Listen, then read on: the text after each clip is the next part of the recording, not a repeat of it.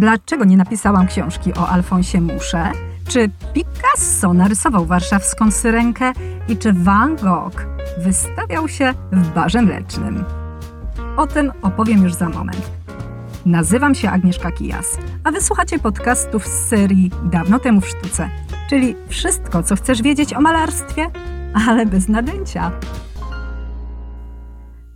Kochani, pamiętacie jak mówiłam, I tu uspokojenie u tego koronowanego wirusa, Nie u tego koronowanego wirusa, ale takiego pospolitego, choć i owszem, przyznaję, paskudnego, że hej, Cóż, chodziło o koronawirusa i tak się składa, że nadal o niego chodzi, ponieważ COVID trzyma mnie za gardło, kradnie mi głos, kradnie mi myśli i dlatego ponownie nie jestem w stanie nagrać dla Was nowego podcastu. Przyznaję, ledwo wytrzymuję bez tego mikrofonu, jednak mam dla Was oczywiście podcast zastępczy, bo sięgnęłam do mojego archiwum i myślę, że będzie się Wam tego mimo wszystko dobrze słuchać. Z taką intencją to zamieszczam. Jest to wywiad sprzed dwóch lat, jaki został wyemitowany na falach Radia Złote Przeboje i wówczas gościłam w studio Oli Brodziak. Rozmawiałyśmy głównie o malarstwie, o wizycie Picassa w Polsce, o tym, czy Van Gogh był biedny, a także o na przykład katalogu dla projektantów, który stworzył Alfons Mucha, ale nie tylko, bo na końcu, na końcu tej audycji poruszyliśmy także inny temat, temat dla mnie szczególnie ważny i mi szczególnie bliski, temat kampanii 19 dni. I powiem tak, jeżeli interesują Was wyłącznie kwestie malarskie, no to po prostu końcówkę sobie darujcie. To będzie wyraźnie zaznaczone, kiedy zmieniamy temat, ale nie ukrywam, że ta kampania, kampania 19 dni, bardzo dużo dla mnie znaczy. Więc jeżeli posłuchacie do końca, to myślę, że dacie mi wielką siłę, moc. Zatem trzymajcie się zdrowo, uważajcie na siebie, bo gwarantuję, że COVID to nie jest grypa. Dlatego proszę Was, poczekajcie jeszcze trochę na mnie. Jak tylko stanę na nogi, będzie podcast o Tamarze Łępickiej, będzie podcast o Rembrandcie, będzie podcast o Beksińskim. To wszystko będzie, ale za moment. A teraz przenieśmy się już do studia Radia Złote Przeboje.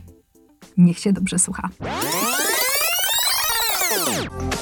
Radio Złote Przeboje. Tydzień na Śląsku i Zagłębiu.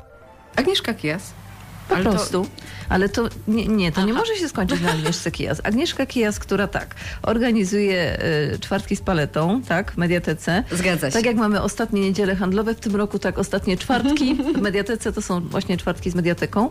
Agnieszka Kijas, która niedawno była u nas, żeby mówić o 19 dniach w Tychach, y, kampanii społecznej, tak. Tak. E, Agnieszka Kijas, y, która też pisze właśnie drugą książkę na temat malarstwa i będziemy apelować o to, żeby pomóc troszkę, tak? E, Alfons Mucha tym razem na tapecie i poszukuje pani materiałów. Oczywiście. Mhm. Może powiem w ten sposób, że ta cała przygoda z Alfonsem Muchą jest dla mnie zupełną nowością, bo o tym malarzu niestety wiemy bardzo mało. I to jest takie dziwne, bo jego reprodukcje, reprodukcje jego obrazów, może tak powiem, znajdują się wszędzie. Na kubkach, talerzykach, spotkach, na pudełkach czekolady, nawet na bieliźnie.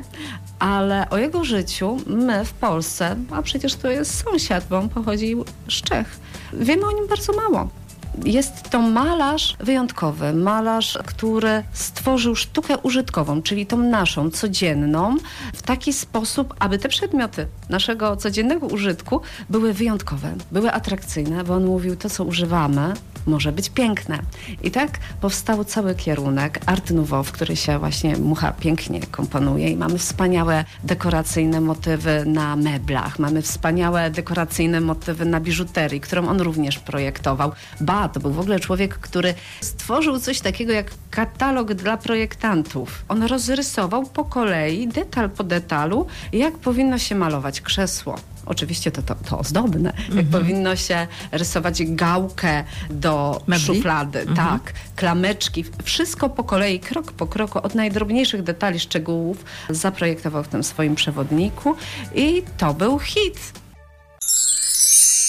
I to znowu ja, to znaczy ja dzisiaj, bo muszę się w tym momencie wtrącić. Słuchajcie, pomyślałam sobie, że gdybyście po wysłuchaniu tego fragmentu próbowali wyszukać w internecie, gdzie kupić książkę o Alfonsie Musze, to jednak nie warto, ponieważ ta książka nie powstała.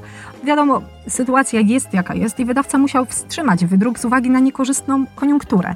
Ale ja sobie myślę, że wszystko jest po coś, że wszystko ma swój czas i prędzej czy później taki album powstanie.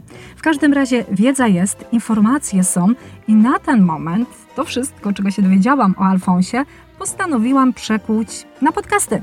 I takie trzy podcasty już zostały nagrane. One są tutaj oczywiście do odsłuchania na dawno temu w sztuce, więc jeżeli z jakichś powodów jeszcze do nich nie dotarliście, to serdecznie Wam je polecam, zachęcam, bo myślę, że Alfons Mucha to jest taki malarz, o którym warto wiedzieć więcej. Człowiek niesamowity, fenomenalny, spontaniczny, taki, który ogromnie wierzył w przypadek. Zatem, jeśli się wahacie, jeżeli jesteście na jakimś rozdrożu, nie wiecie, czy to, co robicie, to jest dobre czy złe, albo boicie się okazać jakąś szaloną spontaniczność, to zobaczcie, jak to rozegrał Alfons. Myślę, że wyszedł na tym całkiem nieźle. A teraz wracamy do przeszłości. Nasz gość prowadzi w ostatnie czwartki miesiąca w Tyskiej Mediatece, w bibliotece. Czwartki z paletą, czyli opowieści o sztuce. Za chwilę opowiemy więcej na ten temat, ale wcześniej jeszcze wracamy do rozmowy o książkach. Po pierwsze, uwielbiam pisać, po drugie, uwielbiam malarstwo, a po trzecie, dzięki temu mogę też dotrzeć z tą informacją do bardzo szerokiego odbiorcy, bo my tutaj mówimy o warszawskim wydawnictwie, my tu mówimy o zasięgu już ogólnokrajowym. Książka o Vincencie Van Goghu doskonale się sprzedaje, jest dostępna w księgarniach w całym kraju. To jest cudowne, kiedy ja tutaj sobie siedzę w Tychach i nagle bach, przychodzi mi SMS, mail czy wiadomość na Messengerze i patrzę i tam jest zdjęcie mojej książki z Torunia, bo ludzie po prostu wysyłają, Agnieszko, jesteś tu z nami. I to jest wspaniałe dla artysty. Że nie trafia w próżnię, no. Tak, to jest ta praca twórcza, na tym to polega. My chcemy dotrzeć ze swoim przekazem i to jest ta trzecia możliwość, którą dają książki, więc w to się wkłada serce. A spotkania z ludźmi, no bo zawsze książce towarzyszy jakaś trasa, tak, promująca tę książkę, spotkania z czytelnikami. Jak było? Niesamowicie i powiem szczerze, to dalej trwa. Czyli nie kończy się ta przygoda z Vincentem, bo odbiorca jest bardzo różny. Czasem to są bardzo młodzi ludzie, a czasem mamy to środowisko już tych osób dojrzałych, które jeszcze chcą się bawić, żyć, korzystać, dowiadywać. Albo wreszcie mają na to czas. Albo wreszcie, wreszcie mają na to czas. Też można tak w ten sposób spojrzeć. Oczywiście i to jest cudowne. Ale takie spotkanie, które rozpoczęło ten cały cykl, myślę, że jest istotne, bo zależało mi na tym, żeby to się odbyło w skromnym otoczeniu. Vincent van Gogh był człowiekiem, który żył skromnie. On nie był biedny. Bo my tak lubimy sobie myśleć, że taki biedny Vincent, no, no, no życie mu nie starczało, ciułał ten grosz do grosza. A prawda jest taka, że Vincent całe życie wisiał na swoim bracie Teo, który go utrzymywał finansowo. Vincent nie parał się żadną pracą, był bardzo wygodny i on otrzymywał od brata tygodniowo taką kwotę, która starczyłaby robotnikowi na utrzymanie trzyosobowej rodziny. Vincent miał utrzymać się sam, ale wydawał te pieniądze po prostu na alkohol, na używki, na tytoń, na bardzo drogie płótna, bardzo drogie farby, bardzo drogie pędzle, bo on musiał mieć wszystko najlepsze, a malował jeden obraz dziennie. Były takie cykle. No biedny człowiek raczej sobie na coś takiego nie pozwoli. Van Gogh miał pieniądze, rzecz w tym, jak gospodarował tym budżetem, ale żył faktycznie w związku z tym skromnie, bo nie dojadał niedożywiony. Wolał kupić na przykład te najdroższe, tak? Tak. I dlatego też chciałam, żeby to pierwsze spotkanie odbyło się w takim otoczeniu, gdzie ten Vincent czułby się dobrze. Bo jego pierwsza wystawa prac miała miejsce w czymś na kształt dzisiejszego baru mlecznego. Więc nie poszłam z Vincentem do baru mlecznego, ale zabrałam go do działającego w Tychach na osiedlu Z, klubu osiedlowego właściwie, Zuzanna.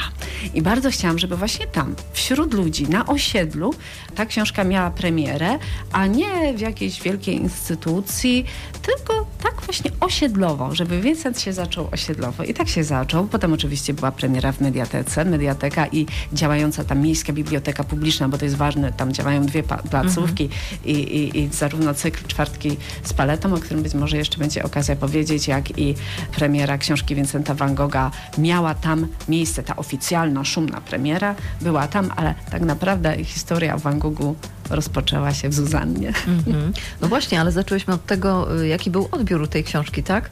Jakie były reakcje na tę książkę? Proszę opowiedzieć, no, e, w tej Zuzannie to była, rozumiem, publiczność już taka bardzo różnorodna, tak? E, Pod kątem wieku. Ci ludzie skąd się, skąd się wzięli w tym klubie? Skąd się dowiedzieli o tej książce? Jak to było? Jak pani zapraszała? Były Mhm. komunikaty prasowe. Ale też była Pani na przykład zbudowana tym, że przyszli młodzi ludzie, e, mówi się, że a nic, tylko siedzą przed tymi komputerami, Przyszli. a grają, nic tam nie robią. A tu właśnie ja bym chciała powiedzieć, że to wcale nie jest tak, Wcale kiedy ja obserwuję tak. młodzież. W ogóle mają Oczywiście. tyle swoich pasji, tyle zainteresowań, no chce im się, naprawdę im się chce. Oczywiście są bardzo otwarci na różnego rodzaju aktywność i to jest cudowne, że w młodym człowieku można ciągle tego szukać, szukać i jeszcze raz szukać. Malarstwo jest dla każdego, bo proszę zobaczyć, obrazy odczytuje każdy, bez względu na wiek, bez względu na pochodzenie, bez względu na język, jakim mówimy. Patrzysz, widzisz i albo ci się podoba, albo ci się nie podoba. I to jest ten twój pierwszy odbiór. Wiesz, czy to jest ok, czy mm, nie w moim guście. I młodzi ludzie są bardzo chłonni. Oni chłoną to jak gąbka, ale trzeba z nimi rozmawiać, trzeba do nich odpowiednio mówić. Jeżeli ja bym wyszła i powiedziała, w roku takim a takim, ten a ten malarz stworzył taki a taki obraz, to ja bym miała pustą salę. Bardzo dobrze pamiętam taką sytuację, kiedy przyszedł bardzo młody dziennikarz, tak trochę za karę, bo mu Wysłali go, Mm. wysłali go. Mm. I taki bardzo był niezadowolony. On Powiedział jeszcze coś takiego, że szedł i powiedział, na pewno nie kupię tej książki, na pewno jej nie kupię, kupił. Jak rozumiem, takich opowieści, jak przed chwilą o Vincencie Van Goghu na przykład, tak, można posłuchać w te czwartki, o których tutaj wspomniałyśmy. E, Zapraszamy do mediateki. Czyż nie? Ależ oczywiście. Do Tyskiej Mediateki w ostatni czwartek miesiąca, Tak. gdzie odbywa się prowadzony przez panią cykl Czwartki z paletą. I jak się mają czwartki z paletą do młodej dziewczyny z Tychów, o której też chcemy opowiedzieć.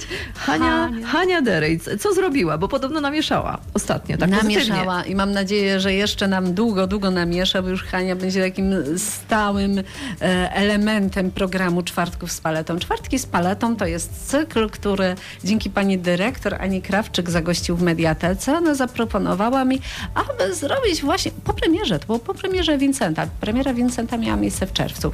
I ja tak mówię, pani Agnieszka, jakbyśmy tak pociągnęli temat, nie tylko o Vincencie, o innych malarzach. I w trakcie czwartków z paletą ja wybieram sobie jakiś temat przewodni, czy to na przykład byli impresjoniści, albo omawiałam Rembrandta, teraz będzie Picasso. Picasso. Mhm. I na początku to wyglądało właśnie tylko tak, ale pojawiła się Hania. Hania miała raptem dwa lub trzy dni na przygotowanie się do tego projektu. Wiem, że to było bardzo króciutko. No i tak nie wiedzieliśmy, jak to wyjdzie. Hania miała zagrać, bo to jest młoda pianistka, to jest trzynastolatka. I e, Hania miała zagrać jeden utwór przed czwartkami, potem ja miałam opowiedzieć historię i jakiś utwór po po spotkaniu. Okazało się, że Hania przepięknie grała w trakcie, tworząc muzyczne tło do mojej opowieści, coś jak w starym kinie. Wyszło to rewelacyjnie, publiczność była zachwycona, a najbardziej podobało mi się to, że mm, w pewnym momencie słuchając Hani, zapomina się o tym, że to gra trzynastolatka. I znowu muszę sobie przerwać, bo wyobraźcie sobie, że nasza Hania, Hania Derej, czyli ta dziewczyna, która najczęściej gra na końcu moich podcastów, miała całkiem niedawno fantastyczny wywiad. Udzieliła go Reni Gliwice i ten wywiad połączony był z jej koncertem online. Ona tam zresztą też wystąpiła ze swoimi przyjaciółmi. To jest nowa rzecz, świeża rzecz. Sprzed kilku dni Hania tam nawet zagrała zupełnie nowy utwór, który był premierą. Mnie bardzo zaskoczył i chwycił za serce. Dodał mi też trochę takich skrzydeł, nie ukrywam. Dużo takiej dobrej energii i nadziei. I ten koncert możecie oczywiście zobaczyć na fanpage'u Areny Gliwice. Ja u siebie na dawno temu w sztuce także zamieściłam link i link jest także w opisie do tego podcastu. Zatem jak coś, to zainteresowanym polecam z całego serca. Warto posłuchać. Nasza Hania udziela wywiadów, no dziewczyna się rozwija. Radio Złote Przeboje. Tydzień na Śląsku i Zagłębiu. Będzie Hania i będzie Picasso. Mhm. Będzie Picasso i powiem szczerze, że cały czas się zastanawiam od czego wyjść, bo Picasso to jest akurat taki artysta, o którym można mówić godzinami i to jeszcze nie starczy. Artysta No właśnie, jaki jest klucz doboru tematów, o których Pani chce powiedzieć? Żeby właśnie chyba, nie wiem, czy, czy to są takie oczywiste sprawy, yy, o których Pani mówi, jakoś yy, pogłębione, czy to są A słyszała zupełne pani, perełki? o, słyszała Pani o Syrence? Nie. Ha, no to Pablo Picasso namalował, może tak, przyjechał do Polski ten sposób został tutaj zaproszony, tu się odbywał zjazd, a ponieważ Picasso przez pewien moment w swoim życiu sympatyzował z komunistami, pojawił się w naszym kraju i w ogóle się nim zachwycił od pierwszego wejrzenia, się zakochał w Polsce. Powiedział, Polska to taki kubistyczny kraj. No bo tak jak Kubistyczny kraj, piękne. kwadraty i prostokąty, no to faktycznie kubistyczni jesteśmy dosyć mocno. Zachwycił się, no i w, w pewnym momencie został zaproszony na osiedle na kole w Warszawie, bo cóż mu pokazać, cóż mu pokazać? No w pewnym momencie wyczerpała się paleta, cóż takiego pokazać? No i stwierdzono, że pokaże się, jak się buduje nowe osiedle. No i Picasso chodził razem z inżynierami i z inspektorami. Wśród nich była bardzo atrakcyjna kobieta, która mu oczywiście wpadła w oko i którą strasznie uwodził, no jak to on, bo przecież to jest artysta, który słynął ze swoich miłosnych podwojów. Trafili do jednego mieszkania i on chciał jej coś narysować i dać w prezencie. Kobieta wiedziała, że jakby to dostała, to, to, to przecież to było warte miliony. Wystraszyła się w ogóle, co ona z tym zrobi, jak ona dostanie dzieło Picassa. Absolutnie nie, ona nie przyjmie takiego podarunku, nie, to jest za dużo, nie, ona dziękuję. No to Picasso się wkurzył, chwycił kawałek jakiejś kredy, która leżała gdzieś na ziemi, bo to przecież była budowa, i machnął na ścianie jednego mieszkania warszawską syrenkę. I ta syrenka na tym osiedlu sobie widniała, tylko że nie miała miecza, tylko taki młotek w ręce. No i niestety po jakimś czasie to dzieło zostało zupełnie zniszczone. Zostało zniszczone dlatego, bowiem rodzina, która mieszkała w tym no, już nie wiem, mieszkaniu z arcydziełem, prawda? Sąsiadów właściwie, to, to, to był taki jakby trzeci obywatel, ta syrenka. No miała serdecznie dość wycieczek sekretarzy, wszystkich pracowników. Mieli dość wycieczek szkolnych, bo każdy chciał zobaczyć syrenkę Picassa. I po wielu, wielu latach, kiedy ten dzwonek non-stop dzwonił do drzwi, bo to no, oni tam mieli cały czas urwanie głowy, nie, nie dało się żyć, nie było spokoju, dostali zgodę na to, żeby syrenkę po prostu zlikwidować. I ona została niestety nie tyle zamalowana, co skuta. I już tej syrenki nie mamy. Została druga na kartach kroniki, którą również Picasso na szybko nam narysował. Mhm. No dobrze, czyli takie opowieści w ostatni czwartek miesiąca w Mediatece w Tychach. Zapraszamy albo na stronę, tak, Mediateki, e, Tak, albo tak, na tak, pani, tak, tak. chociaż nie wiem, czy pani te posty ma publiczne, każdy może zobaczyć, na przykład takie tak, zaproszenie. akurat Tak, jak najbardziej. tak, Dobrze, Pani Agnieszko, jeszcze tak na koniec naszego spotkania, gdybyśmy mogły na moment wrócić do y, no, naszej rozmowy ostatniej, tak? Mhm. Czyli 19 dni w Tychach. Kiedy rozmawiałyśmy, to to projekt dopiero startował. Tak. Przypomnę, że chodziło o to, żeby mówić, y, mówić, no i też pewnie coś z tym zrobić, tak? Temat trudny, aktualny niestety ciągle, e, czyli przemoc taka dotycząca dzieci, młodzieży. Tak. W szkołach przede wszystkim, tak? O tym, o tym y, mówiłyśmy. Mhm. Gdy pani mogła podsumować te, te spotkania, które się odbyły, wszystko, co się działo w- w Tychach. Mhm. 19 dni przeciwko przemocy to jest kampania ogólnopolska. W Tychach wydarzyła się właśnie za sprawą naszego gościa i za chwilę opowiemy o tym, jak wyglądała, jakie są jej efekty. Jeżeli interesuje Cię wyłącznie malarstwo, to w tym momencie zapewniam, że dziś do tego tematu już nie wrócimy. Dziękuję Ci za Twoją uwagę. Oczywiście zapraszam Cię ponownie, ale jednocześnie będę Ci bardzo wdzięczna, jeżeli jednak zdecydujesz się i poświęcisz mi jeszcze jedną chwilę. Chciałabym Ci opowiedzieć o kampanii 19 dni. O kampanii 19 dni, to tak głupio brzmi, tak sucho. Kampania 19 dni, w ogóle jakaś kolejna kampania. Nie, ja powiem inaczej. Chciałabym Ci opowiedzieć o tym, co jest dla mnie niebywale ważne, o tym, co mnie rozdziera serce, kiedy to widzę. Chciałabym Ci powiedzieć o tym, że z całych sił walczę o to, żeby nasz świat był wolny od przemocy.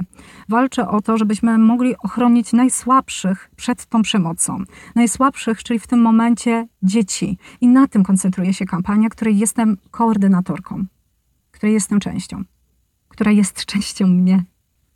Słuchajcie, przez pierwszych 19 dni listopada, od 1 do 19 listopada, na całym świecie, we wszystkich krajach świata, na wszystkich kontynentach, także w moim mieście, w Tychach, trwa ta niesamowita akcja. Wszyscy wolontariusze pracują w pocie czoła, wypruwają z siebie żyły, żeby przez te 19 dni słychać nas było jak najgłośniej i jak najwyraźniej. Oczywiście nie oznacza to, że nasze działania koncentrują się tylko na tych 19 dniach, ale wtedy robimy po prostu taki boom, halo, my tu jesteśmy, to jest ważny temat, ochronimy dzieci przed przemocą. I właśnie ta kampania teraz trwa. Wszyscy moi koledzy i moje koleżanki zaangażowani w te akcje o tym krzyczą. Ja nie mogę teraz nic.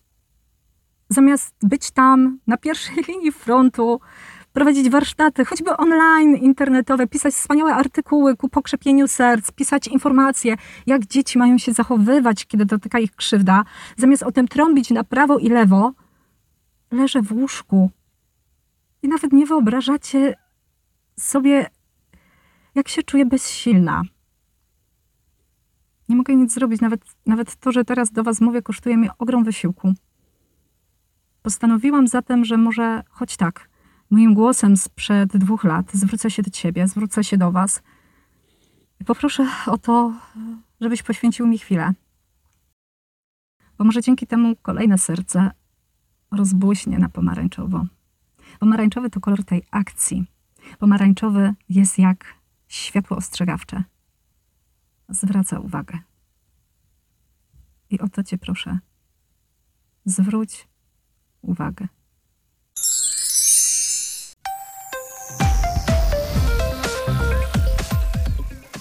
I jeszcze na koniec naszego programu wracamy do rozmowy z Agnieszką Kija, z tym razem nie o Pikasie, nie o Van Goghu, nie o czwartkach z paletą, ale o 19 dniach w Tychach. Y, to było 19 dni przeciwko przemocy. Wydarzenie ogólnopolskie. My opowiemy o tyskiej odsłonie. Coś się zadziało takiego... Ile? Zadziało się bardzo, bardzo dużo. To była ogromna fala życzliwości, która mnie spotkała ze strony po prostu mieszkańców, ze strony Tyszyn. I to powiem wprost. Tyszenie mają wielkie serca, Tyszenie wiedzą, że ten problem istnieje, bo otrzymywałam każdego dnia oprócz wyrazów życzliwości także wiele maili mówiących o problemach, jakie faktycznie istnieją, czyli temat jest ważny i potrzebny, ale ludzie bardzo pięknie włączali się do pomocy. Tam wyglądało w ten sposób, że ja mówię, potrzebuję kogoś, kto nam zrobi piękne zdjęcia, które będą jakimś świadectwem tego, co się wydarzyło. No i za pięć minut ja miałam informację, będę o tej i o tej i zrobię zdjęcia na tym i na tym spotkaniu. Ludzie przychodzili, fotografowie, zawodowi, za darmo, zrobić nam piękne zdjęcie, podziękować w ten sposób. Włączyły się też osoby zupełnie z zewnątrz po to, żeby pomóc trochę w organizacji. Ktoś kupił balony, ktoś powysyłał zaproszenia. To były moje koleżanki, które same z siebie zaczęły się odzywać, ja ci pomogę, ja chętnie coś zrobię. I ten odzew był bardzo, bardzo duży. To jest jeden walor tej kampanii, ten taki mało zauważalny, bo o takich rzeczach się nie mówi, ale myślę, że to jest też ważne, ale ten podstawowy, to przez 19 dni we wszystkich szkołach w tych, które weszły do projektu, a to było przeszło 20 szkół i 9 przedszkoli, staraliśmy się prowadzić różnego rodzaju warsztaty edukacyjne, bo była, były na przykład warsztaty też z takich technik, które mogą się komuś wydać na pierwszy rzut oka, jak to jak to mówimy o przemocy, a tutaj trening autogenny to jest forma relaksu, forma wyciszenia się, forma radzenia sobie z, z, problemami, z emocjami i właśnie poprzez naukę, że coś takiego jest, że dzieci dowiadują się w szkole, że jest coś takiego jak taki trening, który ma polegać na relaksie, wyciszeniu się, nagle do, ba, ten trening stosuje sam Lewandowski, do dzieciaków to trafiało. Mieliśmy spotkania zewnętrzne, były spektakle tematyczne, teatralne, związane z kwestią przemocy. Staraliśmy się na różne, różne formy wprowadzić, żeby zaciekawić młodzież tematem. Mi najbardziej w pamięci zapadła jedna historia. Myślę, że zdarzyło się coś dobrego w trakcie tych warsztatów. To było spotkanie w Miejskim Domu Kultury numer jeden w Tychach, gdzie na tamtejszej scenie odegraliśmy drugi raz spektakl, który właśnie dotykał tematu przemocy. Tam były dwie scenki zagrane, a po spektaklu była rozmowa z psychologami, którzy, żeby nie, dzieci nie zostały same z tym tematem, dodatkowo jeszcze rozwijali, omawiali to, co się działo, czym jest przemoc, czym jest agresja, jak sobie z tym radzić. I w trakcie tego spotkania, ja tam też aktywnie uczestniczyłam, rozmawiałam z młodzieżą, siedzi chłopak, obok niego siedzi koleżanka i ta koleżanka coraz bardziej się w sobie kurczy, a on do niej mówi, ty grubasie, ty krowo. Co? Słysząc to, co się dzieje, to była automatyczna reakcja, bo mówimy o przemocy, tłumaczę wam, że na takie przypadki trzeba reagować, więc reaguję. Jesteśmy świadkami klasycznej sytuacji. Jest kolega i szydzi z koleżanki, mówi do niej przykre słowa. A ja ci powiem tak, i zwróciłam się do dziewczynki. Jesteś piękna, masz śliczne oczy, cudownie się uśmiechasz, twój uśmiech jest piękny. I w trakcie, kiedy zaczęłam to mówić, ja widzę, jak ta dziewczynka rośnie, jak jej zaczynają błyszczeć oczy, roześmiała się i na podstawie tego, co zrobiłam, wytłumaczyłam młodzieży, co ja tak na dobrą sprawę zastosowałam, bo to była konkretna technika, którą zastosowałam. No, no ten, y, że tak powiem, sprawca, dręczyciel, co on w ogóle się zorientował, że do niego Ależ oczywiście Mówimy? był bardzo skrępowany już później do końca to spotkania. on się zapadł ze wstydu? zapadł się, niemniej jednak też zostało to w ten sposób prowadzone, bo tu nie chodzi o to, żeby niszczyć tego Mhm. młodego człowieka. Zostało tak poprowadzone, że w pewnym momencie no on... Wszyscy wygrali, tak? Wszyscy wygrali. On tak jakby przestał dokuczać. Myślę, że dostał pewną nauczkę, ale nie wyszedł zmaltretowany z tych Mhm. Rozumiem. zajęć, bo nie o to też przecież chodzi. Z przemocą trzeba właśnie w ten sposób walczyć. Kiedy jest agresor i jest ofiara, to my nie mówimy do agresora, ty jesteś niedobry, ty jesteś niegrzeczny, ty się źle zachowujesz, bo my wówczas, kierując takie argumenty, powodujemy, że agresor rośnie w siłę i on mówi, a właśnie, że nie, a właśnie, że będę tak robił, a co mi zrobisz? On jest znowu w centrum zainteresowania. Reflektor, nasza uwaga znowu pada na agresora. A o to mu chodzi. Dokładnie. Tutaj chodzi o to, żeby wzmocnić ofiarę, bo jak on jej mówi, jesteś gruba, a ja jej mówię, jesteś piękna, to po pierwsze rośnie poczucie wartości ofiary, a po drugie, to co powiedział agresor, zaczyna tracić na wartości. I tak samo jest w wypadku internetowego hejtu. Kiedy widzimy, że ktoś kogoś hejtuje, a wśród młodzieży i dzieci jest to niestety, cyberprzemoc jest również bardzo silna i to jest tak, że dziecko jest prześladowane, w szkole trafia do domu i nie może odpocząć, tylko tam dalej jest prześladowane. My wzmacniajmy tę ofiarę. Mówmy, masz przynajmniej jedną osobę, która myśli tak samo jak ty. Jesteś świetna. Ja się z tobą zgadzam. Bo automatycznie zgadzając się z nią, ona idzie w górę, a ten, który ją krytykuje, spada w dół.